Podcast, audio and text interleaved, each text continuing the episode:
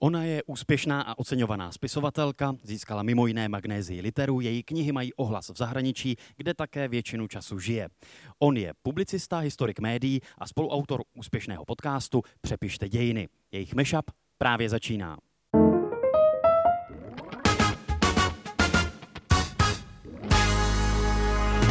Já jsem Michael a tohle je můj mešap a mými dnešními hosty jsou spisovatelka Radka Denemarková. Ahoj, hezké odpoledne. Hezké odpoledne, ale i dobrý večer. A publicista Martin Groman. Dobrý večer. Dobrý, dobré odpoledne. Dobré odpoledne, dobrý večer, cokoliv. Jak často se vám stane, že vám dojdou slova? Radko. No, to se stává velice často. Já mám pocit, že v posledních letech každou chvíli, ale já to mám opačně, když slova docházejí, tak eh, naopak člověk musí pak hledat slova nová. Martine, vám? Tak já jsem ženatý a mám dvě děti. To neustále mi docházejí slova. A v práci, protože nepředstavil jsem vás ještě jako spoluautora úspěšného podcastu, tady poprosíme vinný střik. Děkujeme. Nepředstavil jsem vás jako spoluautora úspěšného podcastu Přepište dějiny. Tak jak často vám dojdou slova? Proč myslíte, že mám podcast? Abych mi nedošly slova, abych někde mohl pohovořit, že jo? Doma mě nikdo neposlechne. Takže proto si s kolegou Takže, Michalem Stehlíkem povídáte v podcastu. Ano, taky to vzniklo v covidu, kdy jsme museli být doma, tak jsme si řekli, budeme si dělat podcast radši. Pohovoříme spolu. Radko, při jakých příležitostech tobě dojdou slova? Narážíš asi na společenskou situaci nebo politickou situaci? No já jsem e, pochopila, že dneska to má být příjemný hovor, takže to nechci sem zatahovat, ale žijeme v době, v jaké žijeme, takže jak jdu, jdu tím světem, tak samozřejmě vždycky ne, mě jako překvapuje, jak to lidstvo je nepoučitelné a to se týká té politické roviny, ale samozřejmě mezilidských vztahů. Je lidstvo nepoučitelné, Martine? Já jsem vždycky měl podezření, že jsem pesimista a v poslední době si říkám, že to asi bude pravda. Že čím víc se toho horšího děje, tak já si říkám, no čemu se pořád divím, že jo, teď se to dalo čekat, že to bude takhle špatný a horší a tak dále. Takže když se mi ptáte, tak jako, jestli je lidstvo poučitelné, no není, podle mě. Proč by mělo být? Jako ta představa, že někam se ubíráme výš a dál a že to bude dobré na konci, že ten cíl je světlý, to je osvícenství. To je... Ale můžu, můžu do, toho, do toho vstoupit. Mě, když jdou slova, tak udělám něco, jako, eh, protože tento pořad je punkový, jak jsem pochopila, to se mi hrozně líbí, ale ten začátek byl skvělý. Takže taky udělám něco punkového ve svém věku a já jsem celý život třeba nosila černou barvu. A tím, eh, jak ta Evropa hnědne a lidé jsou agresivnější, tak já jsem udělala revoluci, že jsem začala nosit něco jako u mě nepředstavitelného. Moje děti málem omdlely a zač- jsem začala nosit růžovou barvu. Když jsem to oblékla, tak jsem nevěděla, jestli jsem Barbie nebo Maria Kalas, ale já to dám. A to je nádhera jenom tedy pro posluchače, kteří nás poslouchají jako podcast, tak Radka Denemarková má nádherné letní růžové šaty. A jak se v tom cítíš? No, musím se na to zvyknout. A je to opravdu snaha jako dívat se na ten svět přes nějaké růžové brýle, lomeno, šaty? Nebo proč ta růžová? No já jsem, te, te, to oblečení, to začalo, jestli teda můžu, všechno tady. To si řekl, to si udělal chybu, protože si řekl, že témata jsou široká, může se všechno. Tak, no, jasně. Já jsem zjistila, že vlastně ta doba je taková, jak je hodně vizuální, Eh, tak eh, lidé řeší opravdu nesmysly a hlavně u těch žen řeší oblečení. A mně se to stalo, když jsem dostala eh, magnézii literu, kniha roku za, hodin, za hodiny z olova, což byla kniha, kterou jsem psala pět let a málem jsem ji nepřežila. A vlastně pak mi říkali organizátoři, nej, že největší ohlas byl na to, že jsem sice měla šaty, ale měla jsem džínovou bundu, což se vlastně nehodí na protože to byl živý přenos eh, z nové scény Národního divadla, takže vlastenci se ozvali, že prostě by měli zavést dress code a tak dále. A já jsem tomu vůbec nerozuměla, protože předtím dostali autoři také tu cenu a byli, měli třeba džíny a tričko. Takže v jsem pochopila... zemi je zvykem přebírat státní vyznamenání ve flísové bundě, to bych se takže, vůbec, takže, vůbec se to jsem chtěl připomenout, no, ale, ale nevím, jsem, jestli bych to nazýval zvykem. Teda. Ale já jsem, takže jsem džínovou bundu od té doby vzala jako politický statement protože pak jsou taková tradice, že další ročníky předává ten, který dostal tu cenu, taky předává dalšímu a vlastně ta produkční mi opatrně jako říkala, paní Denemarko, když přijdete, my bychom vás chtěli poprosit, ale bez džínové bundy. A já jsem říkala, nechte mě být, nebo přijdu nahá a jenom džínové bundě a budete rádi, že ji mám. Ale pak všude ve světě... A to by byl virál, ale... to by bylo. Takže jsem od té doby začala nosit džínovou bundu, ale všude ve světě a říkala jsem přesně tuhle historku, protože to se u mužů moc neřeší a tohle je vlastně literární cena. Má tam mít o myšlenky a vlastně o kvalitu toho textu. Takže to je takový můj cyklus eh, toho punkového chování v té vizuální eh, formě, protože někdy je člověk velice nešťastný, unavený, skeptický a nechce se dát, tak, eh, tak tohle je takový detail. Možná to souvisí s tím pesimismem a s tím právě nastavením toho, co vidíme, že člověk, když je pesimista, tak už si pak říká, jako já si můžu dělat, co chci, a můžu vypadat, jak chci a už na to jako nebudu se ohlížet. Jako, taky čím jsem starší, tím to víc pozoruju na sobě, že už to takhle taky mám. Za chvilku ty věci začnu říkat, což bude strašné. A já se těším, až přijdete v růžové.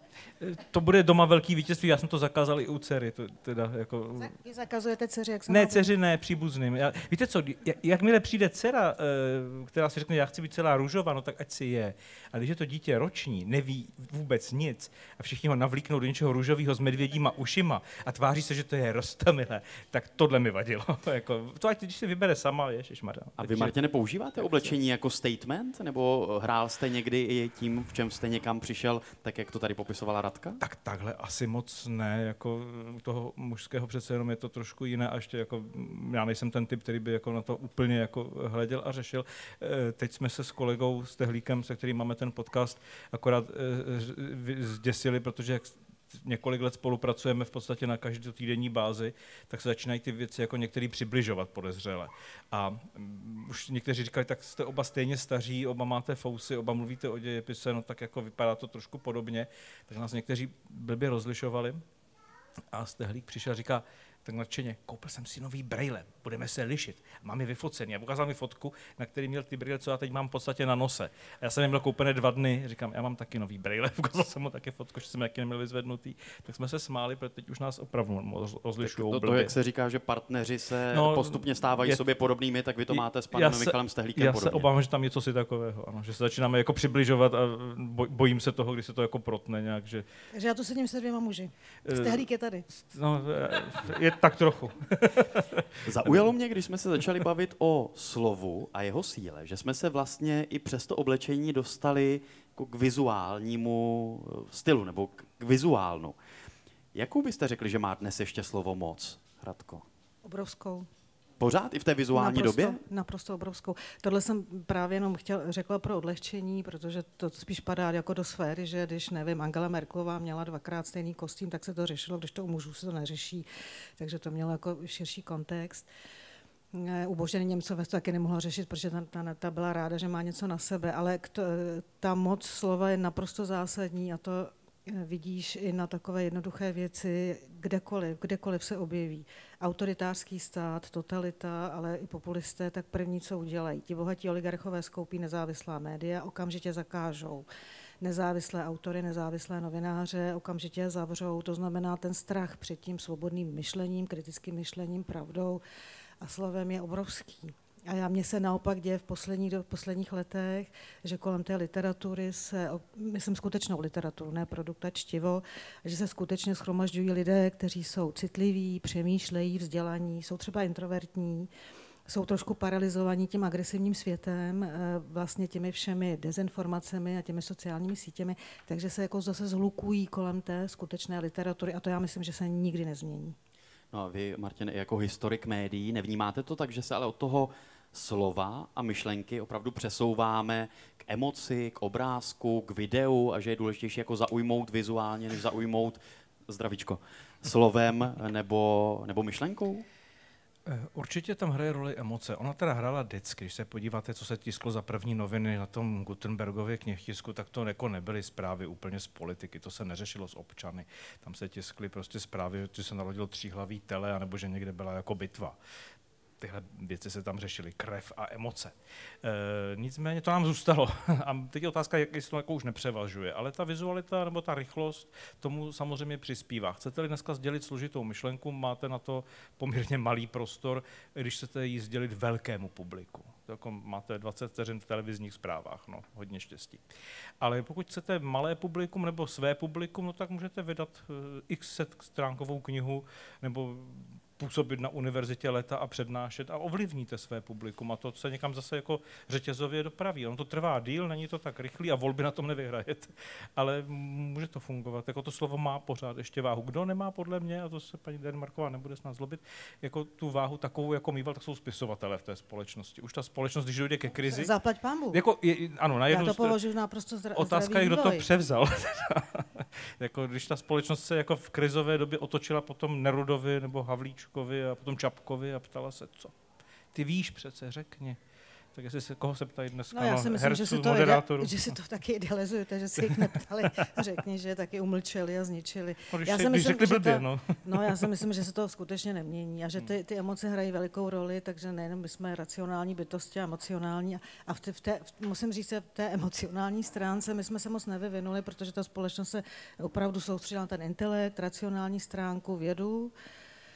A co se týká emocí, tak jsme skutečně někde ještě jako v takové primitivní fázi, protože kdyby to tak nebylo, tak nerozumíme ani Homérovi. Radko, ty jsi v rozhovoru pro novinky před časem řekla, že boj o moc je boj o moc slova. Cítíte se být jako spisovatelka a publicista vlastně součástí tedy toho boje?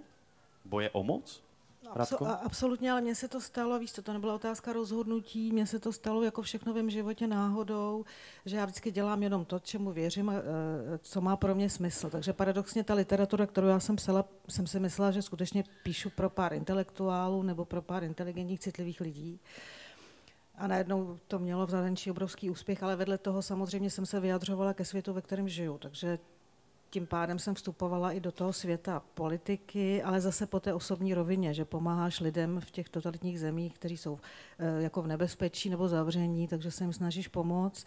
A to potom poznáváš také různé politiky v různých zemích. A já si myslím, že myslím tím slovem, jak jsem řekla, ten boj, boj o moc slova je také proto, že mnozí ve světě před mnoha lety už poznali a nejvíc peněz dali do různých těch um, firm, kteří vlastně vytváří všechny ty dezinformace, konspirační teorie. A to je to slovo. A vlastně nepotřebují vůbec tanky, protože rozdělují společnosti na základě právě těch emocí. A zase to ukazuje, že lidé potřebují. Potřebují příběhy, které se dotknou těch emocí. A ta manipulace a vymývání mozků je skutečně velice, velice snadná přes slova. Martine, vy jakožto publicista a autor podcastu a historik médií, vládnoucí slovem, cítíte se být součástí boje o moc? Mm, Osobně ne, protože se tím cítit nechci.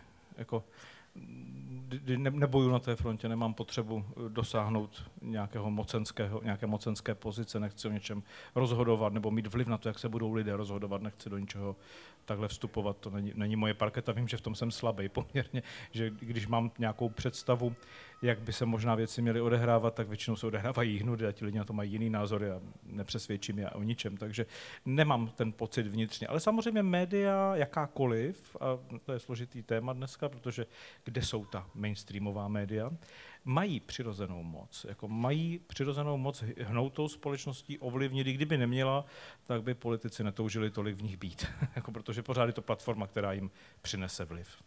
Radka tady zmínila to vymývání mozku, to, jak je důležité, je to vnímání té naší reality. Vidíme to i teďka během ruské agrese na Ukrajině, jak je to opravdu jako důležitá součást toho bojiště, nejenom ta frontová linie.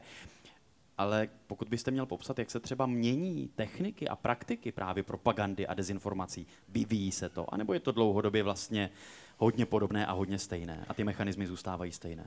Mechanismy zůstávají stejné. Já si myslím, že trošku je problém v současné době u mnoha lidí v naší společnosti eh, to, že jsme to už dlouho nezažili, což jako je do, dobrá zpráva, ale zároveň nejsme imunní. A málo si podle mě uvědomujeme, že už rok a půl sledujeme propagandu a kontrapropagandu. Nesledujeme nic jiného. Jako teď, myslím, to byl prezident Pavel, kdo říkal, že potřebujeme silná nezávislá média, která nám z první frontové linie řeknou, co se tam děje. Naposledy byli novináři v první frontové linii ve Větnamu. Řekli, co se tam děje, od té doby už tam pod záminkou bezpečnosti nikdy nejsou pouštěni, respektive ne tak, aby mohli referovat. Jsou tam přivedeni, jednou ze stran je jim ukázáno, co mají vidět a jsou zase vráceni do bezpečí. Tohle je to, co vidíme. Vidíme prostě propagandu, pro, kontrapropagandu, protože je válka. Když si že je válka, tak je tento stav. To jako prostě není myslitelné jinak. Můžou se média snažit být různě nezávislá, fajn. Ale jsou, jsme ve válce nějakým způsobem. A tohle si musíme uvědomovat, když na to díváme se. Zatímco to, co pozoruju mnohem častěji, je, že vidíme nějaké dění na, ve válčících zemích a prožíváme ho tady emočně. Teď poslední víkend s Prigožinem toho byla jako typická ukázka. Jako, tak se dva grázlové mm, poměřují. Fajn, pojďme to sledovat, pojďme, pojďme mít informace, to by bylo skvělé, ale jako, proč to mám prožívat minutu po minutě a kilometr po kilometru? Čekám na výsledek a ten ještě teďkom nevíme, jaký vlastně ve finále bude. A to, to jako emoční prožívání toho, jak se to odehrává na sociálních sítích, v domácnostech, v hlavách těch lidí, to je silné. To samozřejmě válka je silná emoce, není se tomu co divit, ale zároveň to zastíní racionální vnímání té věci a strach je strašně oslabující. Fake news tady byly bez zesporu. Vždycky v jednom z minulých mešapů Miloš Gregor, politolog, mluvil o tom, že pro dezinformátory není zas tak nutné vymýšlet nějaké nové sofistikované metody typu deepfake videí, protože ty nástroje jsou vlastně relativně jednoduché. Čím to ale, Radko, podle tebe, že dezinformace a lži a nepravdy tak často dopadají na úrodnou půdu, že jim prostě věříme? No to v každé, v každé době to má, myslím, jiný důvod. Eh, ten, ten princip, přesně jak se řekl, je úplně stejný v dějinách lidstva. Ty fake news tady byly vždycky, jenom bohužel v dnešní době mají velice jako snadnou cestu eh, k cílové skupině, protože žijeme v době všech technologií a sociálních médií a tak dále, takže to je tak snadné. Dneska já, kdybych chtěla být diktátorka, já budu nejlepší diktátorka světa, protože fake news jdou nejlíp, dezinformace a tak dále a vím, že působí, co působí emoce. S emocemi nemůžete nikdy bojovat. A to bylo ve středověku a tak dále, když něčemu lidé nerozumí a dnes žijí ve velice té tekuté, nejisté době, tak si to dobu nějakým způsobem chtějí pro sebe eh, jednoduše vysvětlit a tak když jim něco jako rezonuje emočně, a eh, já jsem byla vychovaná tak, když něčemu nerozumím, tak se ptám a zjišťuju si informace a studuju. To lidé dneska nepotřebují. Jedna věta a okamžitě dostávají na základě všech těch eh, jako základních bodů další a další informace, které jim to potvrdí, to znamená ve, středo, ve středověku, když byl prostě mor, no tak nej, nejjednodušší vysvětlení bylo, že židé jim otrávili studny, protože jak měli mikve, tak samozřejmě ta hygiena byla jiná. Eh, dneska to působí jiným způsobem, ale pro mě nejvyšší univerzita všech těchto těch um, fake news a propagandy a válečné propagandy do dneška je vlastně ten známý případ, kdy přišla vlastně do Terezína Eh, tehdy přišla ta komise eh, Mezinárodního červeného kříže, která chtěla zkontrolovat, jaké jsou podmínky a za skutečně něco takového jako, jako holokaust, čemu dneska říkáme holokaust a, a skutečně konečné řešení židů existuje. A bylo to naprosto dokonalé, ta Potěmkinová vesnice byla dokonale připravená, to znamená, našli městečko, které funguje, které má kavárny, děti chodí do školy, připravují operu Brundibár. Mezinárodní červený kříž o tom napsal zprávu a ta zpráva se četla všude na světě jako doklad toho, že vlastně nacistické Německo může být v klidu. A to bylo v době, kdy ještě, neexist, kdy ještě vlastně rozhlas byl v plenkách.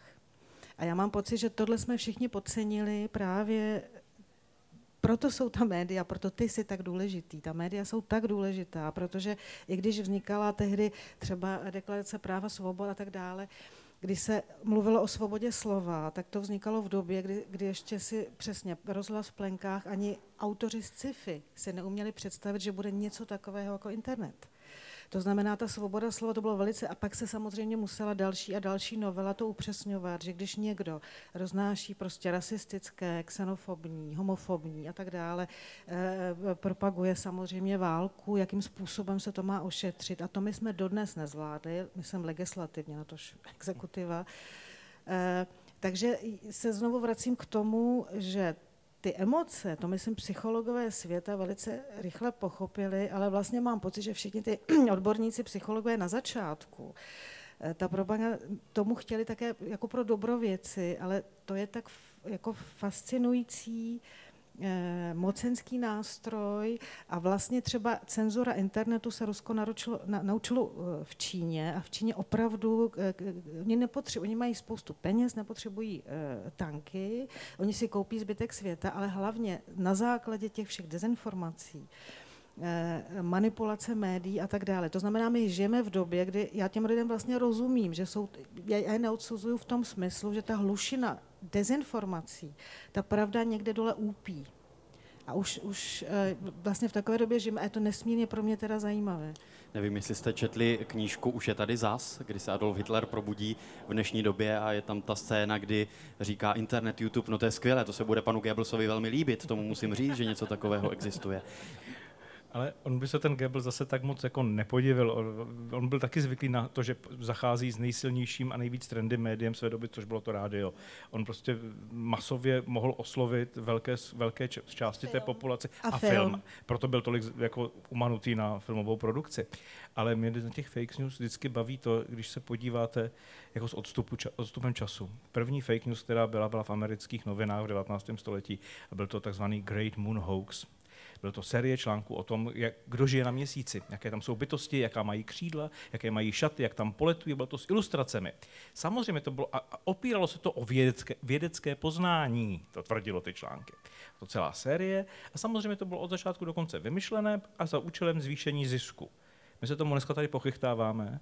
A víte, jak se budou za sto let chechtat našim hoaxům? Jaký jsme byli jako naivní a jak jsme věřili blbostem? Jako tohle je ten odstup, ten prostě přijde. Jako to je dobové. To, to, ale ten, ten týž Goebbels vlastně taky, jako Goebbels by dneska nebyl úspěšný ani na těch sociálních sítích z jednoho prostého důvodu. Jeho styl byl úplně dobový, byl úplně jinde. Jeho retorika byla e, dobová. To mohlo fungovat tehdy. Dneska potřebujete Dobře, jiný styl. my máme dnešní Goebbelse. E, jasně, co to máme, samozřejmě, ale k to je paralel, že jako konkrétně tento Goebbels by to asi, asi by se divil spíš. Já se své hosty v Meshupu snažím poznat také z trochu jako ličtější stránky, aby to nebylo jenom tak vážné. A také si vždycky zkouším publikum, jestli znají moje hosty. Tak si to s dovolením vyzkouším i dnes, protože je tady rubrika Hádej kdo.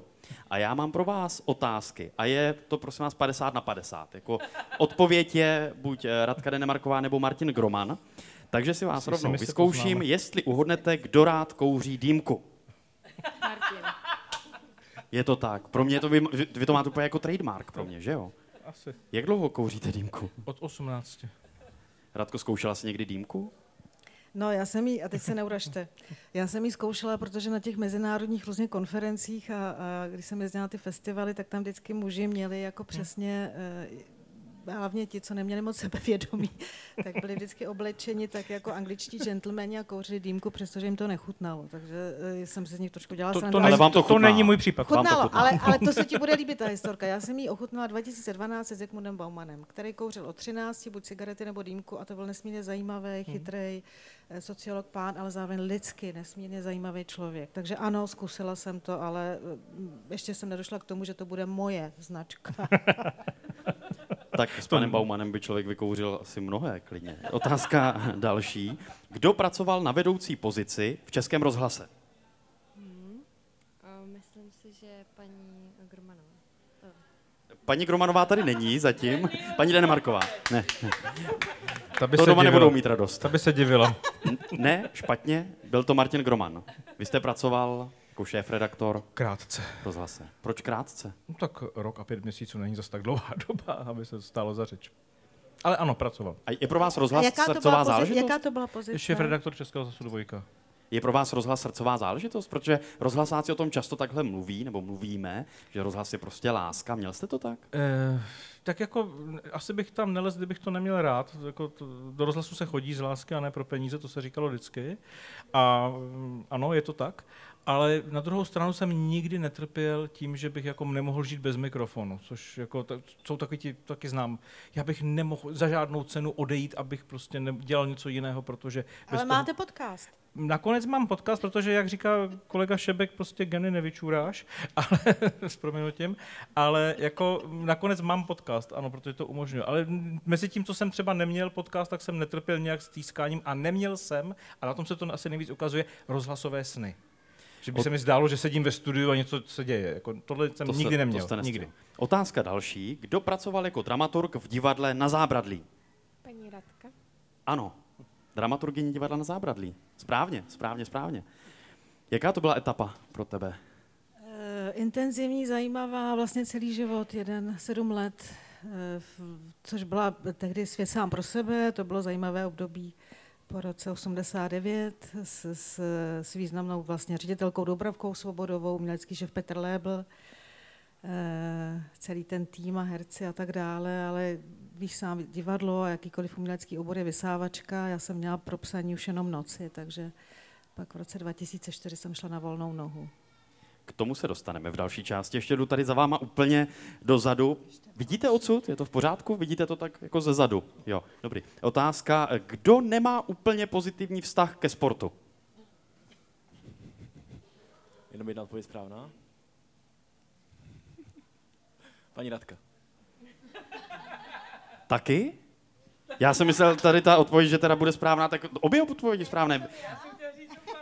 No, Martin, ale vy taky nej, nejste úplně velký sportovní fanoušek, jak jsem se No dočetl. to nejsem, no. Takže tady jste nemohl udělat chybu. No tak správně, aniž jsme si to domluvili. A ty nemáš ráda sport? Protože v Ne, jednom ne, rozhovoru si jsem- mluvila, že na sport s- moc nemáš času. Ne, já mám ráda sport, No. ale nesportuju. A to je rozdíl. Já jsem myslela, že byla otázka, jestli sportuju. Dobře, ale vy nemáte ani rád sport, ani mám- pasivně, ne, ani to, aktivně. to, to máme přesně naopak. Já občas o hruzu musím sportovat, ale nenávidím to. A co děláte za sport, když musíte? Eh, ne- nebudem to, roz- nebudem to roz... Ne, ša, Šachy? šachy? hraje syn. Mariáš? Ne, ne, ne, ne, ne. Musím, musím cvičit kvůli zádům a tak dále. Já si pamatuju. Já mám ráda sport, protože se mi narodil sportovní syn. A vlastně i dcera sportovala. To znamená, já přesto jsem začala mít všechny druhy, ráda všechny druhy sportů, protože jsem obcházela všechny trenéry, to byl fotbal, hokej, tenis, florbal.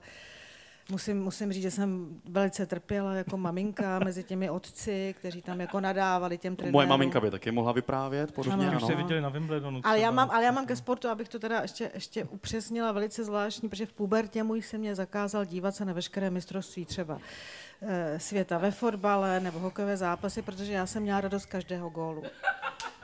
A on mi říká, musíš se rozhodnout. A já jsem říká, já jsem ráda, když jsem to povedlo. No a pak, pak se prohodí strany o poločase a je to naopak. No a to je přesně to, co na tom ne, ne, já nenávidím nejvíc. Dívat se na sport. To vůbec neumím, to považuji za úplnou ztrátu času, prostě stejně tomu nerozumím. Eh, Neumím pravidla a, a fotbal se hraje na dvě třetiny nebo něco takového pro mě. Jako. Marný. Radko, ty jsi taky v jednom rozhovoru řekla, že na našem území se vlivem národního obrození utvářela mentalita, s níž bojujeme dodnes. Existuje ale něco jako národní mentalita? Moc vám děkuji, že jste se dodívali nebo tento mashup jako podcast doposlouchali až sem. Další část, větší polovina, je už ale jenom pro předplatitele na herohero.co lomeno Michael. Tak budu moc rád, pokud mě podpoříte. Díky za vaši podporu. No a v té následující části uvidíte toto. Tomio Okamura třeba používá jako zcela běžně tyto, tyto věty a popracuje s tou historií zcela svévolně. Je schopen vidět eh, Slovany, kde nebyli. A já když všude říkám Čechům, jako když nadávají na Brusel a všude říkám Brusel jsme my. Babiš eh, a vakcíny v době covidu. To tam v Bruseli rozhodli o nás bez nás. Ten atak těch, eh, těch vlastně trolích firem ze světa, to, co se třeba jsem zažila z Číny, nebo Česká politika, přesně jak říkáte, nevzniká na soupeření dvou názorů, Vigové a Toryové. Vzniká jeden názor a ten je proti Vídni. jsem nesmírně rád, že jste to téma otevřel. Napadli vás Rusové, super, nás taky. Vy jste bojovali, my ne. Ať to byl během prezidentských voleb pan Zeman, ať to byl Václav Klaus. Ten výrok neodpovídá k Mnichovu. Ten použil František Ladislav Rieger v době dualismu. Já už do vašeho podcastu nechci. To, co se povedlo budoucnost. prostě Polákům a Ukrajincům po roce 90, kdy si řekli, nebudeme pouštět historii do diplomacie, to u nás se nestalo. A já neus, už jsem přestala používat slovo i třeba feminismus a tak dále. Já jsem řekla, že ano. Ne, to nechcete.